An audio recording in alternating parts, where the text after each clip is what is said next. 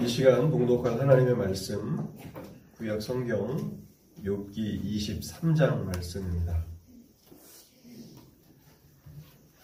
하나님의 말씀 욥기 23장 1절에서 마지막 17절까지를 읽도록 하겠습니다.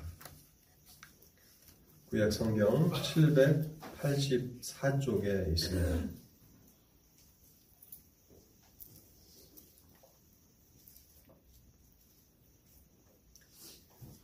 욥기 23장 말씀을 제가 읽겠습니다.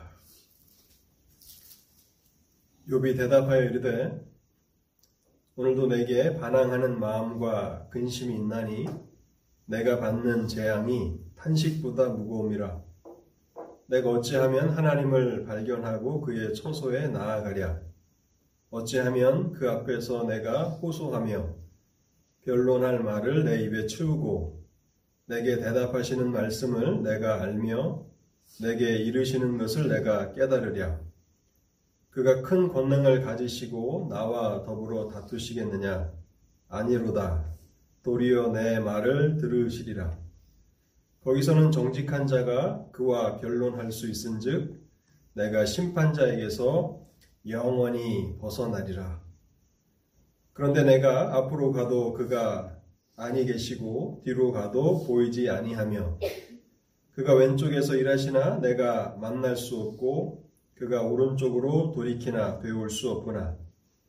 그러나 내가 가는 길을 그가 아시나니 그가 나를 단련하신 후에는 내가 순금같이 되어 나오리라.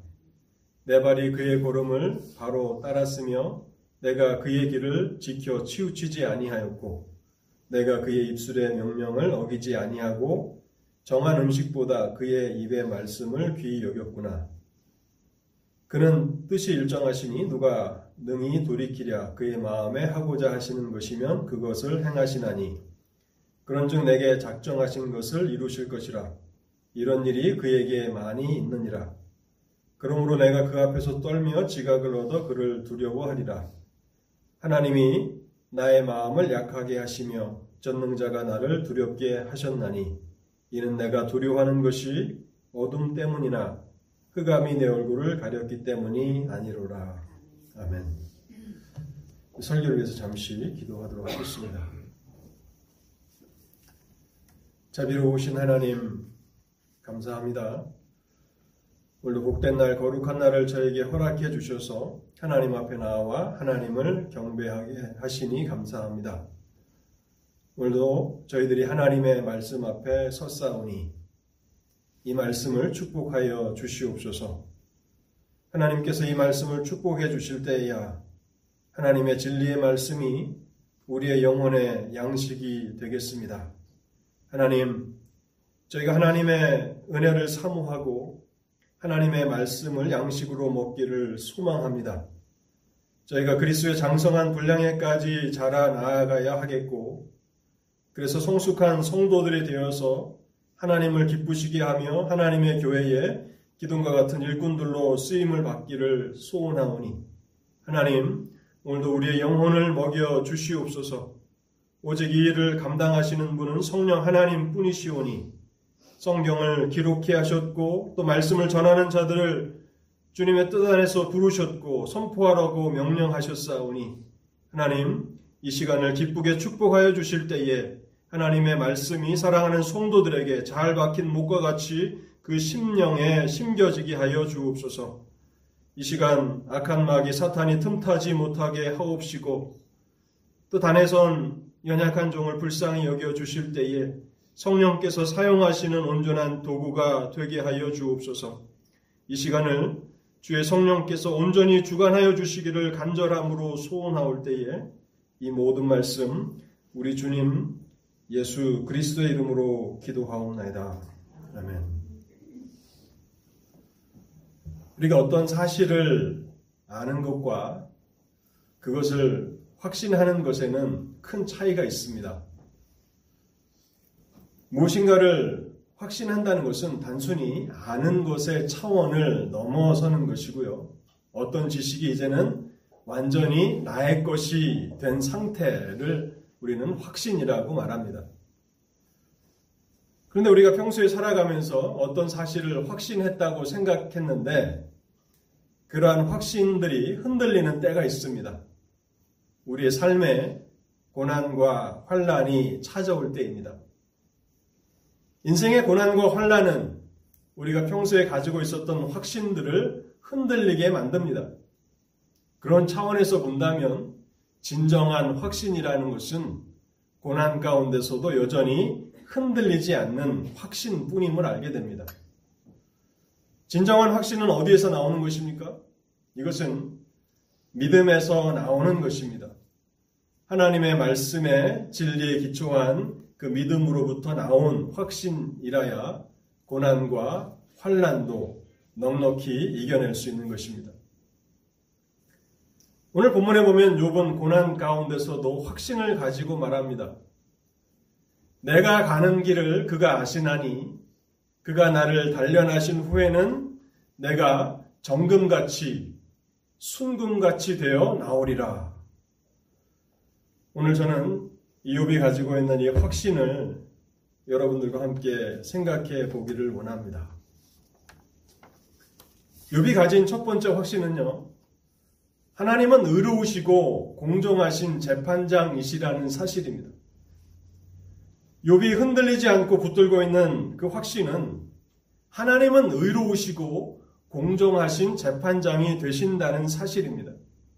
그래서 욥은 이제 친구들과의 대화가 아닌 하나님께 자신의 문제를 직접 가지고 나가서 하나님이 판단해 주시기를 요청합니다. 오늘 본문 3절과 5절 말씀인데요. 내가 어찌하면 하나님을 발견하고 그의 처소에 나아가랴. 어찌하면 그 앞에서 내가 호소하며 변론할 말을 내 입에 채우고 내게 대답하시는 말씀을 내가 알며 내게 이르시는 것을 내가 깨달으랴. 요번 더 이상 친구들과 논쟁하기를 원치 않습니다. 자신의 고난에 대해서 이야기하기를 원치 않습니다. 오히려 자신을 아시되 온전히 아시는 의로우신 재판장이신 하나님께서 자신을 판단해 주시기를 간구하는 것입니다. 여러분, 욥기가 처음에 읽을 때는요, 좀 길기도 하고, 또 지루한 친구들의 그 논쟁을 읽다 보면 참 유익이 없는 것 같습니다. 그래서 어, 중간에 6기를 읽어 나가시다가 처음 1장과 2장, 3장에는 우리가 부지런히 읽지만 그 이후로 넘어가면 이제 읽는 것이 지쳐서 6기를 건너뛰고 이제 그렇게 하시는 분들이 종종 계실 텐데요. 그런데 우리가 꾸준히 6기를 읽어 나가다 보면은 이 6기가 전달하는 그 진리가 얼마나 큰 것인가를 발견하게 되는데요. 요배 친구들은 왜곡된 견해를 가지고 있고 제한된 판단력을 가지고 있으면서 욥을 판단하고 있습니다. 그래서 욥이 죄를 회개하면 하나님께서 다시 욥을 축복하실 것이라는 말을 기계적으로 되풀이합니다. 세 친구 엘리바스, 빌다, 소발이 돌아가면서 같은 내용을 계속해서 반복합니다. 그래서 욥은 이제 그 친구들과 대화하고 토론하는 것에 지쳐서 사람이 아닌 하나님 앞에서 자신이 판단받기를 소망한다라고 그렇게 말하고 있는 것입니다.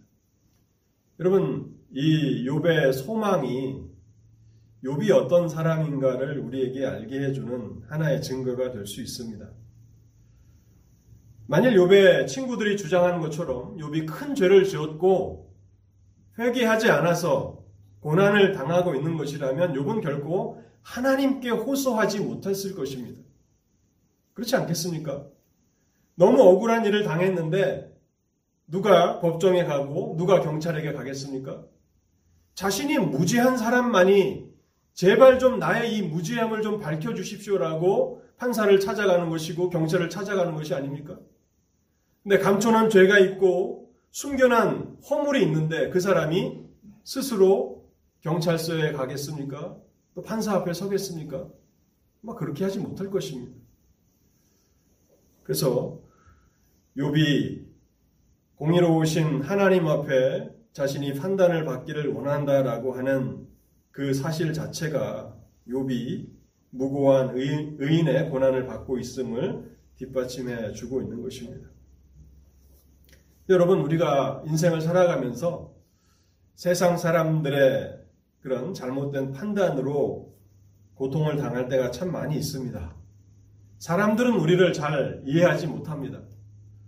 종종 제가 이제 아내에게도 그런 얘기를 하는데 우리 성도들도 저를 많이 오해합니다. 굉장히 저는 따뜻한 사람인데 어떤 분들은 좀 차갑다 이렇게 말씀하시는 분들이 참 많아요. 저는 나는 그런 것 같지는 않은데 나는 참 정도 많고 따뜻한 것 같은데 성도들이 저를 좀 오해한다 그렇게 아내에게 종종 말할 때가 있습니다.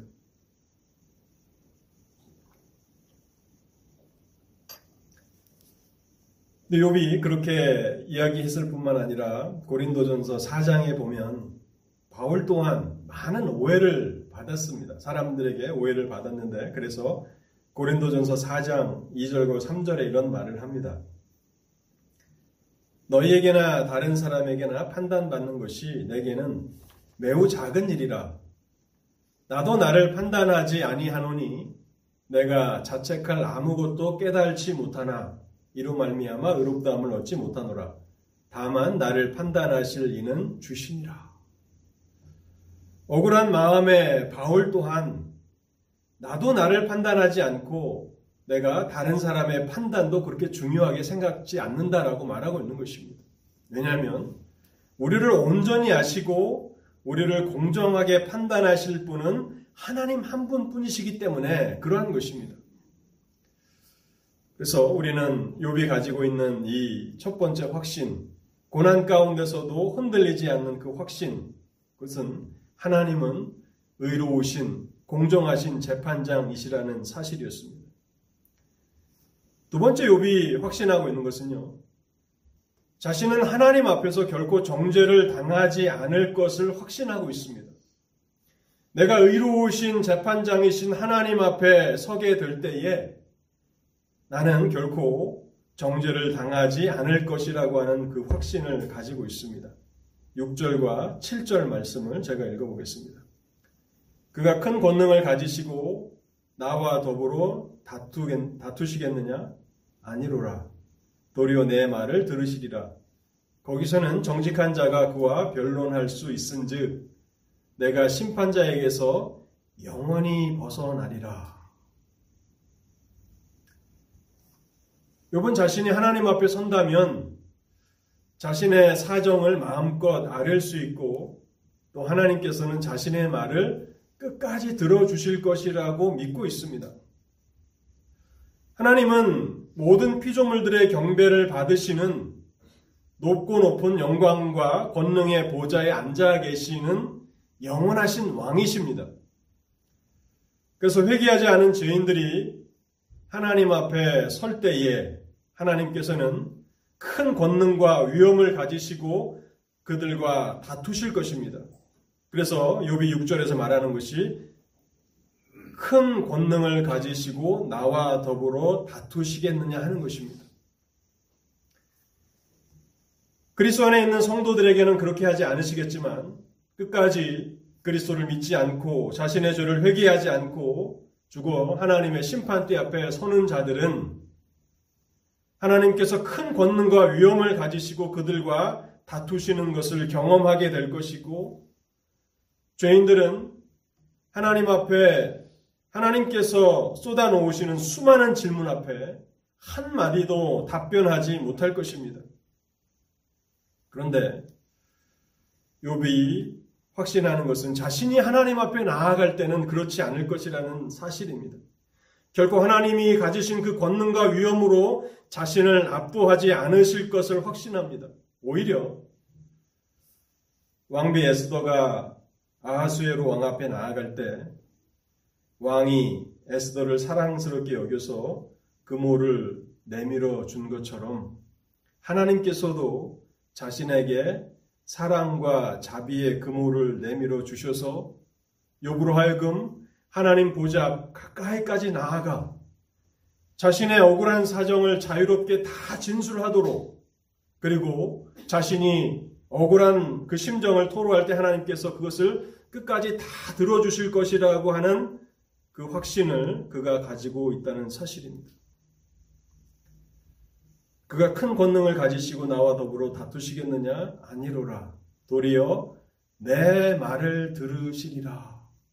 하나님이 내 말을, 내 사정을 다 들어주실 것이라고 확신하고 있는 것입니다.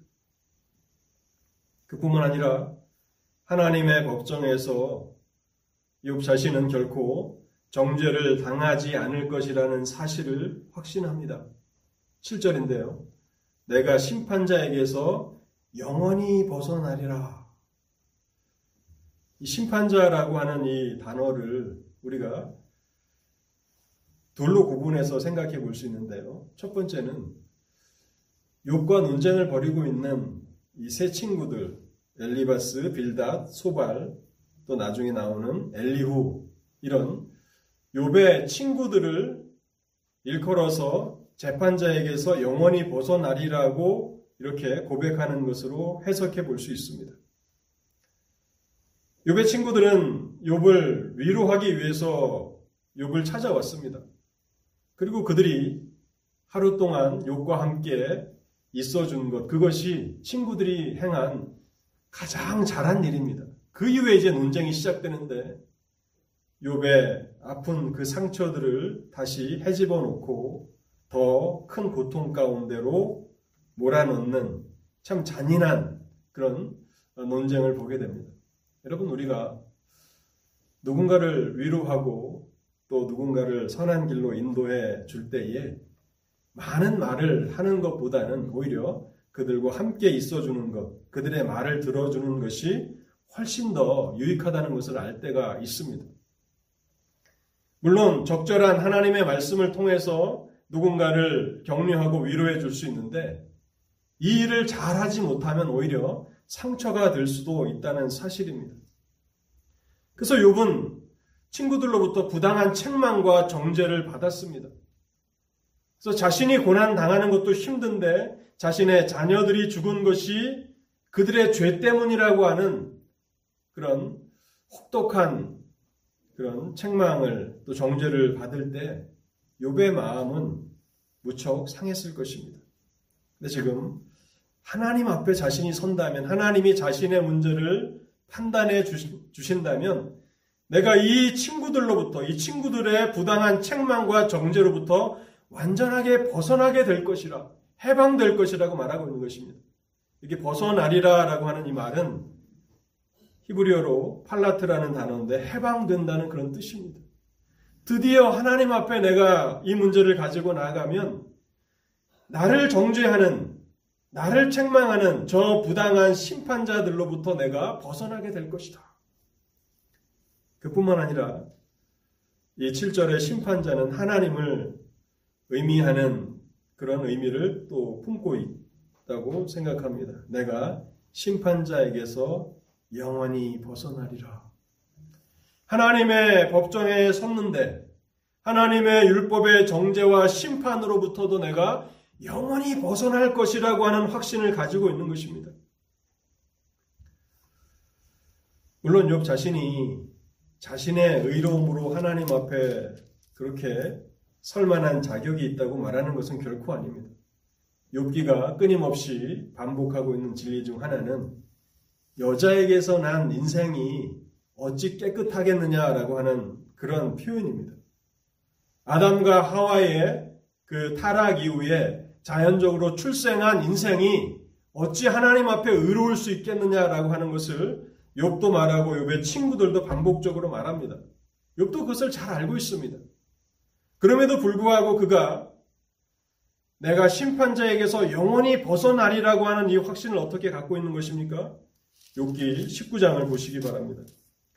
19장 25절, 26절, 27절을 읽어보겠습니다. 내가 알기에는 나의 대속자가 살아계시니 마침내 그가 땅 위에 서실 것이라 내 가족이 벗김을 당한 뒤에도 내가 육체 밖에서 하나님을 보리라 내가 그를 보리니 내 눈으로 그를 보기를 낯선 사람처럼 하지 않을 것이라 내 마음이 초조하구나.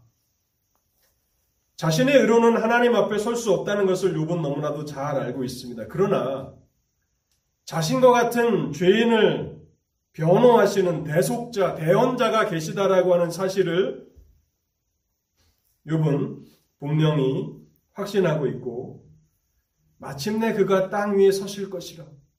하나님의 법정에서 나를 위해서 변호해 주실 것이고 그리스도 안에서 자신은 율법의 저주와 정죄로부터 영원히 벗어나게 될 것이라고 하는 이 확신을 그는 고난 가운데서도 붙들고 있다는 것입니다. 로마서 8장 1절과 2절이 말씀하고 있는 그 진리를 욥이 확신하고 있는 것입니다. 그러므로 이제 그리스도 예수 안에 있는 자들에게는 결코 정죄함이 없나니 이는 그리스도 예수 안에 있는 생명의 성령의 법이 죄와 사망의 법에서 너를 해방하였습니다. 사랑하는 성도 여러분, 여러분에게는 이러한 확신이 있으십니까? 우리에게 분명한 한 가지 사실은 우리 모두가 다 이 세상을 떠나게 된다는 진리이죠. 누구도 부인할 수 없는 진리입니다. 어린아이든 젊은이든 시간과 순서의 차이가 있겠지만 누구나가 다 하나님의 심판대 앞에 서게 되어 있습니다. 그때에 욕과 같이 내가 심판자에게서 영원히 벗어나리라 단순히 어떤 지식을 가지고 있느냐라고 하는 그런 문제가 아니라 이것을 정말 확신하고 있느냐 하는 것입니다. 내가 환란과 고난 가운데 있을지라도 이 진리가 흔들리지 않는 나의 확신이 될 수 있는가? 내가 죽음의 그 침상에 누워 있을 때도 여전히 내가 이 진리를 굳게 붙들며 내가 전능자 앞에 의로우신 재판장 앞에 나아가지만 내가 그 앞에서 정죄를 당하지 않을 것이다 라고 하는 이 확신을 가지고 있는가 하는 것입니다. 요번 고난 이전에 하나님과의 친밀한 교제를 누렸고 하나님의 말씀 안에서 행복한 날들을 보냈다고 말하고 있습니다. 11절과 13절인데요. 내 발이 그의 걸음을 바로 따랐으며 내가 그의 길을 지켜 치우치지 아니하였고 내가 그의 입술의 명령을 어기지 아니하고 정한 음식보다 그의 입술의 말씀을 귀히 여겼도다. 이번 하나님의 말씀을 따라서 살아왔고 그 길에서 벗어나지 않았다고 말하고 있습니다. 그의 양심이 이것을 증거하고 있는 것입니다. 그리고 그의 삶은 하나님께서 허락하신 큰 기쁨과 행복을 충만하게 누렸다고 고백하고 있습니다. 그래서 하나님의 말씀을 날마다 먹는 식사보다 음식보다 더 귀하게 여겼다고 욥은 고백합니다. 정한 음식보다 그의 입의 말씀을 귀히 여겼도다. 여러분 뭐 우리가 식사를 귀히 여기지 않는 사람이 어디 있겠습니까? 아무리 바빠도 아무리 바쁜 대통령도 식사를 귀하게 여기고 누구나가 다 이 정한 식사를 필요로 하죠. 그것이 우리의 삶에 힘을 공급해주고 또 우리에게 또 식사의 즐거움을 가져다 주기 때문이 아닙니까? 그런데 욥은 고난 가운데서 고백하기를 나는 하나님의 말씀을 정한 그 일정한 식사보다도 더 귀하게 여겼다고 말하고 있는 것입니다. 이 말씀의 의미는 자신은 하나님의 말씀을 그렇게 묵상하고 또 말씀 안에서 말씀이 비추어주는 그 길로 따라가면서 하나님께서 허락하신 기쁨과 행복을 충만하게 누렸다는 것입니다. 만일 욥이 그 말씀 안에서 그런 기쁨과 행복을 누리지 못했다면 어떻게 하나님의 말씀을 정한 음식보다 더 사모한다고 말할 수 있겠습니까? 그런데 우리가 이 본문을 해석해 나가면서 앞에서 말했던 7절에서 말했던 내가 심판자에게서 영원히 벗어나리라 했던 그 이유가 그 뒤에 나오는 욥의 고난 받기 이전의 삶 때문이라고 해석하기 쉬운데요. 그런 말씀은 아닙니다. 본문은 욥이 하나님의 말씀의 길에서 벗어나지 않았고 하나님의 말씀을 사모하되 정한 음식보다 더 사모하였기 때문에 욥은 자신이 결코 정죄를 받지 않을 것이라고 선포하고 있지 않다는 것입니다. 오히려 자신이 지난날 말씀을 사모하는 마음으로 열심히 하나님의 말씀을 연구하였고 귀를 기울이면서 살아갈 때에 하나님께서 대언자, 예언자이신 예수 그리스도 안에서 그를 믿는 자들의 죄를 용서해 주셨다는 사실을 깨닫게 되었다고 말하고 있는 것입니다. 여러분 목사가 앞에서 설교하는 그 설교를 잘 듣는 것도 중요하지만 여러분들이 개인적으로 성경을 읽고 열심히 공부하시면서 성경이 말씀하시는 것을 귀를 기울이는 것 또한 중요한 것입니다. 어떤 사실을 알고 있고 확신한다는 것은 무엇입니까? 성경이 그렇다고 말하기 때문에 내가 그것을 알고 확신하는 것입니다. 욥은 그것을 경험한 것입니다. 하나님의 말씀의 길을 따라서 살아가고 또 말씀의 귀를 기울이는 삶을 살아가면서 하나님께서 어떻게 한 죄인을 영원한 구원으로 인도해 주시는가에 대해서 그는 분명히 알게 되었고 그래서 그것을 기뻐하며 확신 했다라고 말하고 있는 것입니다. 욥의 고난의 용광로 속에 떨어지기 전에 그의 삶은 하나님을 기쁘시게 하는 삶이었다는 사실을 우리는 주목해야 합니다. 오늘날 그 기복신앙이라고 하는 예수를 잘 믿으면 복을 받는다라고 하는 그 기복신앙이 얼마나 비성경적인가를 우리는 욥기를 통해서 발견합니다. 하나님 앞에 의롭고 정직하게 살아가는 사람에게도 고난은 찾아옵니다. 하나님의 그 길에서 조금 더 벗어나지 아니하였다라고 그의 양심이 고백하고 하나님의 말씀을 사모하되 정한 음식보다도 더 귀히 여기며 살아가는 그 사람의 삶에도 환란과 고난이 찾아올 수 있다는 것입니다. 그런데 기복신앙이라고 하는 것은 이러한 진리를 담아낼 수가 없는 것입니다. 그렇기 때문에 그것은 진리라고 말할 수 없는 것입니다. 요배 친구, 친구 중 하나였던 엘리바스가 6기 22장 22절에 이렇게 조언을 합니다. 청하건대 너는 하나님의 입에서 교훈을 받고 하나님의 말씀을 내 마음에 두라. 그 욥이 고난을 당하는 것은 하나님의 말씀을 듣지 않았기 때문이다. 하나님의 말씀을 듣고 하나님 앞에 회개하면 누구나가 다 축복을 받는다라고 그렇게 요백에 기계적으로 말했는데 요번 이미 그렇게 살고 있었던 것입니다. 그리고 그것을 그의 양심이 증거해 주고 있는 것을 우리가 알게 됩니다.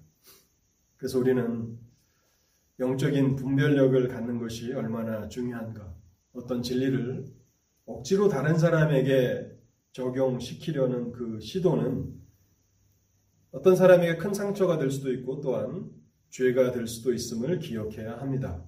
그래서 욥기 후반부로 가면 하나님께서 욥의 친구들을 책망하시죠. 그리고 욥이 드리는 그 제사를 통해서 그들의 죄가 용서함을 받게 하십니다. 그들은 분명히 죄를 지은 것입니다. 그래서 적절한 하나님의 말씀으로 다른 사람들을 권면하고 위로할 수 있기 위해서 함께 있어주는 것도 참 좋지만 그보다 더 훌륭한 것은 적절한 하나님의 말씀으로 사람들을 권면하고 위로해 줄 수 있는 것입니다. 그렇기 위해서 우리는 부지런히 하나님의 말씀을 묵상하고 또 말씀을 경험하는 삶을 통해서 영적인 성숙함과 분별력을 키워나가야 하는 것입니다. 그런 차원에서 에스라 7장 10절에 보면 에스라는 우리에게 모범이 됩니다.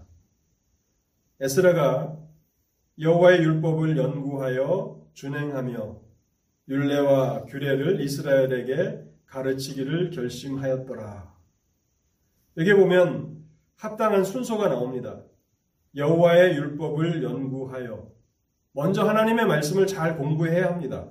그 두 번째 단계는 준행하여 자신이 그 말씀을 실천하며 살아야 하는 것이죠. 먼저 자신을 가르치고 자신이 그 말씀대로 살아야 하는 것입니다. 그리고 나서 남은 세 번째 단계는 다른 사람을 가르치는 것입니다. 네, 이렇게 되지 않고 우리가 말씀을 연구하고 또 준행하기도 전에 다른 사람을 가르치게 될 때 우리는 말씀을 통해서 다른 사람에게 더 큰 상처를 줄 수도 있다는 것입니다. 욥은 고난 가운데 있습니다. 고통 가운데 있습니다. 고난의 용광로라고 하는 말로는 형용하지 못하는 그런 고난 가운데 있으면서도 하나님 앞에 확신을 가지고 말하는데 하나님은 의로우신 재판장이시라고 하는 확신을 가지고 있고 또한 자신이 하나님의 법정에서 결코 정죄를 당하지 않을 것이라는 확신을 가지고 있습니다. 본문을 통해서 세 번째로 살펴본 욥의 확신은요. 욥 현재의 고난이 자신에게 유익이 될 것이라는 사실을 확신합니다. 현재의 고난이 자기에게 유익하다는 사실을 욥은 확신합니다. 8절과 9절을 제가 읽어보겠습니다.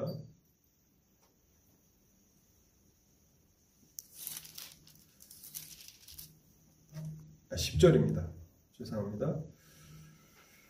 그러나 내가 가는 길을 그가 아시나니 그가 나를 단련하신 후에는 내가 숨금같이 되어 나오리라. 욥은 현재의 고난이 참 고통스럽고 아픈 것이지만 그러나 그 고난조차도 자신에게 유익될 것이라는 사실을 확신합니다. 그 확신의 그 기반의 첫 번째는요. 고난 당하기 전에 이미 하나님과의 교제를 통해서 하나님의 선하심을 충분히 경험하였기 때문에 그러한 것입니다. 여러분 우리가 부지런히 우리의 남은 인생을 살아가면서 하나님과 동행하기를 힘쓰고 하나님의 말씀 안에서 기쁨과 행복을 누리기를 힘써야 하는 이유 중 하나는 바로 이것입니다. 우리의 삶의 고난과 환란이 찾아올 때에 우리가 지난날 하나님과 동행하며 하나님의 선하심을 맛본 그 경험이 우리로 하여금 하나님의 그 뜻이 하나님의 섭리가 선하다라고 하는 사실을 더 붙들게 만든다는 것입니다.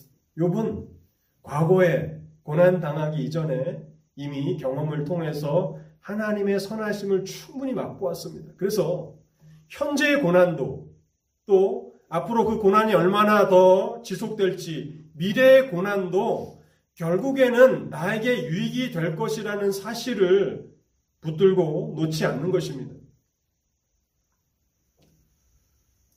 그러나 현실은 어떻습니까? 욥이 가지고 있는 현실은 그 선하신 하나님을 발견할 수가 없는 것입니다. 그 하나님의 선하심을 현재는 경험할 수 없다고 말합니다. 8절과 9절인데요. 그런, 그런데 내가 앞으로 가도 그가 아니 계시고 뒤로 가도 보이지 아니하며 그가 왼쪽에서 일하시나 내가 만날 수 없고 그가 오른쪽으로 돌이키시나 배울 수 없구나. 신학적으로 하나님은 어디에나 계신다고 말씀합니다. 그래서 우리를, 우리가 신학적으로 이것을 하나님의 편재라고 말하죠. 하나님은 어디에나 계십니다. 근데 경험상으로 욥이 경험하는 그 경험은 하나님이 계시지 않는다는 것입니다.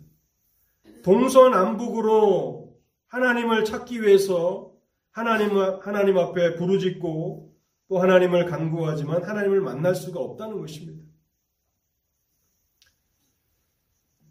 근데 이것은 욥의 고난이 일반적인 성도들의 고난과는 다른 차원이라는 것을 우리에게 깨닫게 해 줍니다. 이 욥의 고난은 특별한 그런 의미가 있는데요. 바로 하나님께서 욥을 고난 가운데 버려 두셨다는 사실입니다. 그런 차원에서 욥은 예수 그리스도의 고난 받으심을 예표하는 인물입니다. 장차 다윗의 후손으로 이 땅에 오셔서 인류의 죄를 대속하실 대속자, 대원자 예수 그리스도는 하나님의 버리심을 받으실 것이라는 사실을 예표하는 측면에서 욥의 고난은 특별한 그런 의미가 있는 것입니다. 예수 그리스도께서 십자가에서 뭐라고 하나님을 향해서 절규하셨습니까? 나의 하나님, 나의 하나님, 어찌하여 나를 버리셨나이까? 라고 하는 외침이셨습니다. 하나님께서 고난 가운데 있는 그리스도에게서 얼굴을 돌리셨습니다. 그래서 그런 측면에서 욥의 이 고난은 특별한 것입니다. 일반적인 차원에서 하나님의 백성들이 고난 가운데 있을 때 하나님은 그들과 함께 하십니다. 시편 23편 4절입니다. 내가 사망의 음침한 골짜기로 다닐지라도 해를 두려워하지 않을 것은 주께서 나와 함께 하심이라. 다윗의 일반적인 고백은 내가 사망의 음침한 골짜기를 다닐지라도 두려워하지 않는다는 것입니다. 왜냐하면 하나님이 나와 함께 하심을 그가 경험하기 때문에 그러한 것이죠. 근데 욥은 지금 가장 인생에서 큰 환란 가운데 있고 또 어느 인류 가운데서도 경험해 보지 못한 그런 고난의 영광록 가운데 들어 있습니다. 하나님이 함께 하시지 않는 거예요. 경험으로 아무리 찾아봐도 하나님 함께 하시지 않고 지난날 경험하였던 하나님의 선하심을 맛볼 수가 없는 것입니다. 그런데 이 고난이 왜 의미가 있느냐? 그것은 이제 장차 인류를 대속하실 예수 그리스도의 십자가의 고난을 예표한다는 차원에서 의미가 있는 것입니다. 요번 현재도 어둡고 또 앞으로도 그 고난이 얼마나 지속될지 그가 알지 못하지만 그러나 과거에 고난받기 이전에 경험하였던 하나님의 선하심을 그가 깊이 맛보았기 때문에 현재의 고난도 자신에게 유익이 될 것이라고 확신하고 있는 것입니다. 그러나 내가 가는 길을 그가 아시나니 욥은 하나님이 어디 계신지 알지 못합니다. 어디로 가야 하나님을 만날지 욥은 전혀 알지 못합니다. 그러나 욥이 그 캄캄한 어둠 가운데서도 확신하는 것은 하나님은 내가 가는 그 길을 아신다는 확신입니다. 내가 가는 길을 그가 아시나니. 이 말씀의 의미는요. 내가 가는 길을 그가 아신다. 자신의 고난이 욥의 이 고난이 하나님이 정하신 뜻이라는 것을 그가 깨닫고 있는 것입니다. 하나님이 나를 고난의 영광로 가운데 두셨다고 하는 사실을 깨닫고 있는 것입니다. 그러면서 그가 나를 단련하신 후에는 하나님이 나를 단련하고 계신다. 어떠한 이유에서 나를 이렇게 혹독하게 단련하시는지 그 이유에 대해서는 알지 못하지만 지금 하나님의 손이 나를 단련하신다라고 하는 사실만큼은 그가 확신하고 있는 것입니다. 그렇기 때문에 하나님이 내가 당하는 고난의 깊이와 강도를 아시고 또 자신이 당하고 있는 이 고난이 언제 끝날지에 대해서도 자세히 알고 계신다고 생각하면서 위로를 받고 있는 것입니다. 여러분 이것이 우리에게 위로가 되지 않습니까? 우리에게 큰 환란이 인생의 폭풍우가 찾아올 때 하나님이 그것을 아신다. 그것을 익히 아신다. 그리고 그 모든 것이 하나님의 뜻 안에서 진행되고 있다. 라고 하는 그 사실을 아는 것만으로도 큰 위로가 될 것입니다. 그래서 욥은 이 어둡고 캄캄한 고난의 한복판에서도 하나님의 그 선하심을 붙들며 현재의 고난이 자신에게 유익이 될 것이라는 사실을 놓치지 않고 있는 것입니다. 그뿐만 아니라 13절에 보면요. 하나님은 항상 하나님의 선하신 뜻을 성취시키시는 분이시라는 사실을 요분 또한 믿고 있는 것입니다. 그 누구도 하나님의 이 선하신 뜻을 거역할 수 없고 하나님의 선하신 뜻이 성취되는 것을 조금도 방해할 수 없다라고 하는 사실을 욥은 붙들고 있습니다.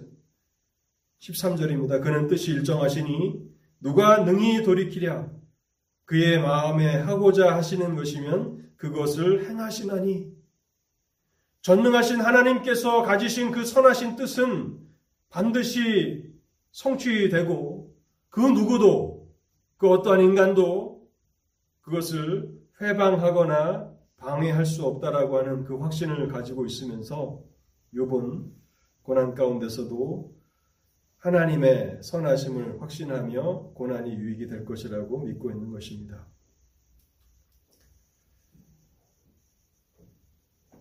이 고난의 용광로라고 하는 이 단어를 하나님께서 이사야서에서 처음 사용하셨는데요. 이사야서 48장 10절에 보면 이 고난의 용광로라는 이 말은 하나님이 쓰신 표현입니다.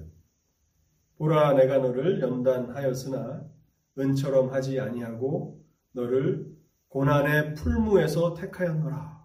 고난의 풀무에서 the furnace of affliction furnace of affliction 그래서 고난의 용광로에서 택하였노라. 지금 바로 욥이 고난의 용광로 속에 있습니다. 현재 욥의 고난을 말로 표현할 수 없을 만큼 고통스럽고 또 두려운 것이지만 욥은 그것이 고난의 용광로라는 것을 알고 있습니다. 여러분 용광로는 무엇입니까? 그 철광석들을 불순물을 녹이기 위해서 뜨거운 뭐 수, 수 천도의 아마 그 열기로 그 철광석들을 이렇게 불순물을 제거하는 것인데 아주 아주 어렸을 때 아마 제가 10대였던 것 같은데 그 포항제철 뭐 지금은 뭐 광양에도 광양제철이 있는 걸로 아는데 제가 어린 시절에는 포항제철이 이제 가장 큰 한국의 제철소여서 거기를 한번 견학한 적이 있었는데 먼 거리에서 그 용광로 가까이 갔는데 그 열기가 어마어마하더라고요. 그래서 그 제철소에서 일하는 분들은 특별한 그런 옷을 입고 이렇게 어, 근무하신다는 얘기를 들었습니다. 정말 시뻘건 그 불덩이 같은 것이 이렇게 어, 용광로를 타고 내려오는 것을 보는데 그 뜨거움이 어마어마했던 그런 경험이 있습니다. 그 용광로를 통해서 철광석 안에 있는 모든 불순물들이 다 불에 타고 이제 아주 질 좋은 그런 어, 철을 만들어내는데요. 지금 욥은 금을 재련하는 그런 용광로를 생각하고 있는 것입니다. 금에도 더 순도를 높이기 위해서 그 용광로를 통하면 불순물이 제거되어서 순금으로 정금으로 만들어지게 된다는 사실입니다. 여러분 그런 차원에서 고난은 우리에게 인생의 용광로가 됩니다. 세속에 물든 모든 찌꺼기들이 이 고난을 통해서 다 제거됩니다. 오늘 배 목사님이 그 회개 참회 기도를 인도하면서 그런 이야기를 하지 않았습니까? 하나님 앞에 우리가 더 부유하게 드려야 하는데 우리의 시간도 우리의 마음도 또 우리의 물질도 더 드려서 하나님 앞에 부유한 자가 되어야 하는데 자기의 부유하여서 살아가는 죄를 회개하자 그런 얘기를 했지 않았습니까? 그런 것처럼 이 고난은 우리에게 있는 세속의 모든 찌꺼기들을 다 제거해 줍니다. 그래서 우리가 끊임없이 성화의 과정을 통해서 그리스도의 영화로우신 모습을 닮아 나아가야 하나님 나라에 합당한 사람들이 되는 것입니다. 여러분, 하나님의 나라에는 미움이나 질투나 죄나 유혹 같은 것이 없습니다. 그 나라에 합당한 정금과 같은 그런 믿음을 가진 자들이 들어가는데 하나님께서는 여전히 이 세상에 악이 있고 또 불의가 있는 것들을 통해서 또 성도들의 삶에도 환란과 또 고난이 있는 것들을 통해서 우리에게 있는 세속의 모든 찌꺼기들을 다 제거해 주시는 것입니다. 그래서 욥은 그 원인과 그 이유에 대해서 분명히 설명할 수도 없고 이해할 수도 없지만 결국 자신이 이 고난을 통해서 더 정금 같은 신앙으로 더 순금 같은 신앙으로 빛나게 될 것이라고 그렇게 확신하며 고난을 견디고 있는 것입니다. 여러분 그런데 모든 사람에게 고난이 유익이 되는 것은 아닙니다. 어떤 사람에게는 고난이 전혀 유익이 되지 않는 경우도 있습니다. 출애굽기를 읽어보시면 애굽왕 바로가 하나님의 전능하신 그 손 안에서도 결코 겸손해지지 않고 오히려 마음을 더 완악하게 만드는 사건을 보지 않습니까? 하나님께서 애굽 땅에 하나님이 누구이신지 여호와가 누구이기에 내가 너희를 보내겠느냐라고 그렇게 말했던 바로에게 여호와가 누구이신지 이스라엘의 하나님이 누구이신지 열 가지 재앙을 통해서 애굽 땅에 하나님의 전능하신 능력을 나타내셨지만 바로는 그 앞에 더욱 마음을 강팍하게 하는 것을 봅니다. 그렇기 때문에 모든 고난이 누구에게나 다 유익이 되는 것은 아닙니다. 오직 하나님의 선하신 뜻과 섭리를 믿는 사람들, 그리고 그것에 순복하여서 살아가는 사람들에게만 고난이 유익이 되는 것입니다. 로마서 8장 28절 말씀입니다. 우리가 알거니와 하나님을 사랑하는 자 곧 그 뜻대로 부르심을 입은 자들에게는 모든 것이 합력하여 선을 이루느니라. 하나님의 선하신 그 뜻과 섭리를 믿는 사람들, 그리고 그 섭리 앞에 겸손히 순복하며 살아가는 사람들, 나에게 하나님께서 축복을 주셨지만, 그러나 그 축복을 거두어 가실 권리도 하나님께 있다라고 그렇게 말하며 하나님의 그 뜻에 순복하는 자들에게 하나님은 반드시 그 고난이 유입되게 하신다는 사실을 우리는 욕기를 통해서 배워야 하는 것입니다.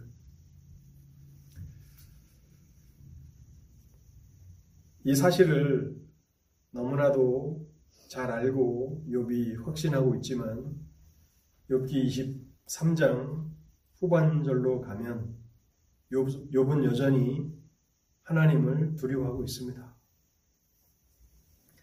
여러분 이것을 보면서 욥이 우리와 전혀 다른 그런 부류의 사람이라고 우리는 생각하지 말아야 합니다. 욥도 우리가 똑같은 사람입니다. 우리와 다를 것이 하나도 없는 동일한 사람이라는 것을 우리는 욥기를 통해서 배우는데요. 그가 그렇게 10절에 확신을 가지고 내가 가는 길을 그가 아시나니 그가 나를 단련하신 후에는 내가 순금같이 정금같이 되어 나오리라 말했지만 15절에 보면요. 그러므로 내가 그 앞에서 떨며 지각을 얻어 그를 두려워하리라고 말하고 있습니다. 그렇게 확신했던 욥이 왜 또 두려워하고 있는 것입니까? 결국 고난 앞에서 인간이 얼마나 연약한 존재인가를 우리에게 알려주는 것입니다. 한편으로는 과거에 지난날에 경험하였던 선하심 때문에 현재의 고난도 또 앞으로의 고난도 나에게 유익이 될 것이라고 믿고 있습니다. 확신하고 있습니다. 그러나 다른 한편으로는 고난이 고통스럽고 또 그것이 빨리 끝나기만을 바라며 두려워 떨고 있는 것입니다. 인간적인 연약함과 믿음이 함께 뒤섞여 있는 것이죠. 사람들 가운데서 고난을 즐거워하고 그래서 환영하고 기뻐할 사람이 어디 있겠습니까? 누구나가 고난 앞에 서면 눈물을 머금게 되는 것이고 또 고통 가운데 슬퍼할 수밖에 없습니다. 또 마음에 하나님을 향해서 범죄하며 또 하나님을 원망하진 않겠지만 그러나 그런 마음들이 마음속에서 일어나는 것이 우리에게 자연스러운 일이 아니겠습니까? 그렇기 때문에 우리는 이 욥기를 통해서 보면 욥의 훌륭한 그런 믿음의 확신을 보는 동시에 또한 욥기 마지막 결론 부분에 가면 17절에 보면 이렇게 말하죠. 이는 내가 두려워하는 것이 어둠 때문이나 흑암이 내 얼굴을 가렸기 때문이 아니로라. 하나님 때문에 두렵다는 것입니다. 나의 이 고난의 끝이 언제인지를 오직 아시는 하나님, 하나님만이 나의 이 고난의 끝이 어딘지를 아시는데 그 하나님이 나를 어디까지 끌고 가실지 어느 깊이까지 나를 경험하게 하실지 나는 그 하나님이 두렵다라고 말하고 있는 것입니다. 그러면서도 그가 여전히 믿음으로 하나님 앞에 서 있는 그 모습을 그래서 뒤뚱거리며 서 있는 그런 모습을 우리는 육기를 통해서 봅니다. 결론의 말씀을 드리겠습니다. 하나님께서 사랑하는 백성들에게도 또 아끼시는 백성들에게도 환란과 고난을 주십니다. 그런데 그 고난이 우리에게 유익이 된다고 욥은 말하고 있습니다. 하나님께서 과거에 우리를 이끌어 주신 그 선하신 경험 때문에 현재의 고난도 또 미래의 그 고난조차도 유익이 되게 하실 것이라고 하는 그 확신을 갖게 되는 것입니다. 그러나 떨리는 마음으로 또 두려운 마음으로 하나님 앞에 그렇게 고백하는 것입니다. 근데 우리가 이 욕기를 계속 읽어 나가 보면 한 가지를 깨닫고 있는데 우리가 깨닫는 그 중요한 한 가지가 무엇인가 하면 욥이 전심을 다하여 믿음으로 하나님을 붙들고 있는 그 손보다도 하나님께서 고난 가운데 전능자의 손으로 욥을 붙들어 주시기 때문에 욥이 실족하지 않았다라고 하는 사실을 발견하게 되는 것입니다. 여러분들 가운데 고난 가운데 계신 분들이 계십니까? 고난 가운데서도 하나님의 선하심을 붙드십시오. 그래서 눈물을 머금으며 또 슬퍼할 수밖에 없지만 그러나 선하신 하나님이 과거에 우리를 인도하신 그 하나님이 현재에도 앞으로도 여전히 우리를 인도해 주셔서 결국에는 그 모든 것들이 유익하게 될 것이라는 사실을 믿음으로 붙드실 수 있기를 바랍니다. 같이 기도하겠습니다.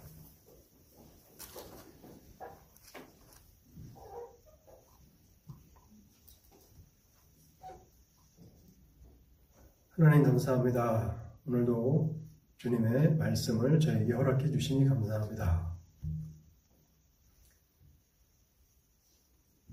우리가 살아가고 있는 이 세상에는 참 많은 환란이 있고 또 고통이 있음을 하나님 아십니다. 참으로 주의 비참과 불행이 온 세상을 뒤덮고 있는데 점점 더 이 세상을 그렇게 갉아먹고 있는 것을 봅니다. 사람들이 살아가고 있는 이 사회 가운데, 국가와 국가 가운데 잔인하고 비열한 일들이, 악한 일들이 자행되며 그렇게 진행되어 나가고 있습니다. 하나님, 우리가 이 세상만을 바라본다면 아무 소망이 없다고 말하겠지만, 그러나 여전히 이 악함조차도 선으로 바꾸시는 하나님이 계시기 우리가 기뻐하며 감사하며 이 땅을 살아갈 수 있습니다. 하나님, 저희를 이 세상에 영원히 살아가도록 그렇게 허락지 아니하시고 우리를 위해서 영광의 나라 하나님의 나라를 준비하셨다고 말씀하셨사오니 하나님 우리의 남은 인생은 이제 이 세상의 미련을 갖고 이 세상에 썩어질 것들을 더 많이 얻기 위해서 그렇게 힘쓰며 노력하는 삶이기보다는 점점 더 그리스도를 닮아가는 성숙한 믿음으로 나아가는 삶이 되기를 원합니다. 하나님, 극심한 고통 가운데서도 욥이 붙들었던 그 확신을 저희에게도 허락하여 주옵소서. 하나님의 택하심을 받은 성도들에게는 하나님을 사랑하는 자들에게는 모든 것이 협력하여 손을 이룬다라고 하는 그 확신을 우리에게 허락해 주옵소서. 그래서 환란의 날에도 하나님을 의지하게 하시고 고통의 날에도 하나님 앞에 감사할 수 있는 그런 믿음이 되게 하셔서 더욱 정결한 순금과 같은 정금과 같은 그런 믿음으로 우리가 빚어져 가게 하시고 그 믿음을 통해서 하나님 앞에 영광을 돌리는 복된 삶이 되게 하여 주옵소서. 특별히 환란 가운데 있는 성도들을 도와주옵소서. 다윗이 시편 23편에서 고백하였던 것처럼 내가 사망의 음침한 골짜기로 다닐지라도 해를 두려워하지 않을 것은 주께서 나와 함께 하심이라 약속하셨사오니 이 약속이 성도들에게 경험되게 하옵소서. 예수 그리스도 이름으로 기도하옵나이다. 아멘.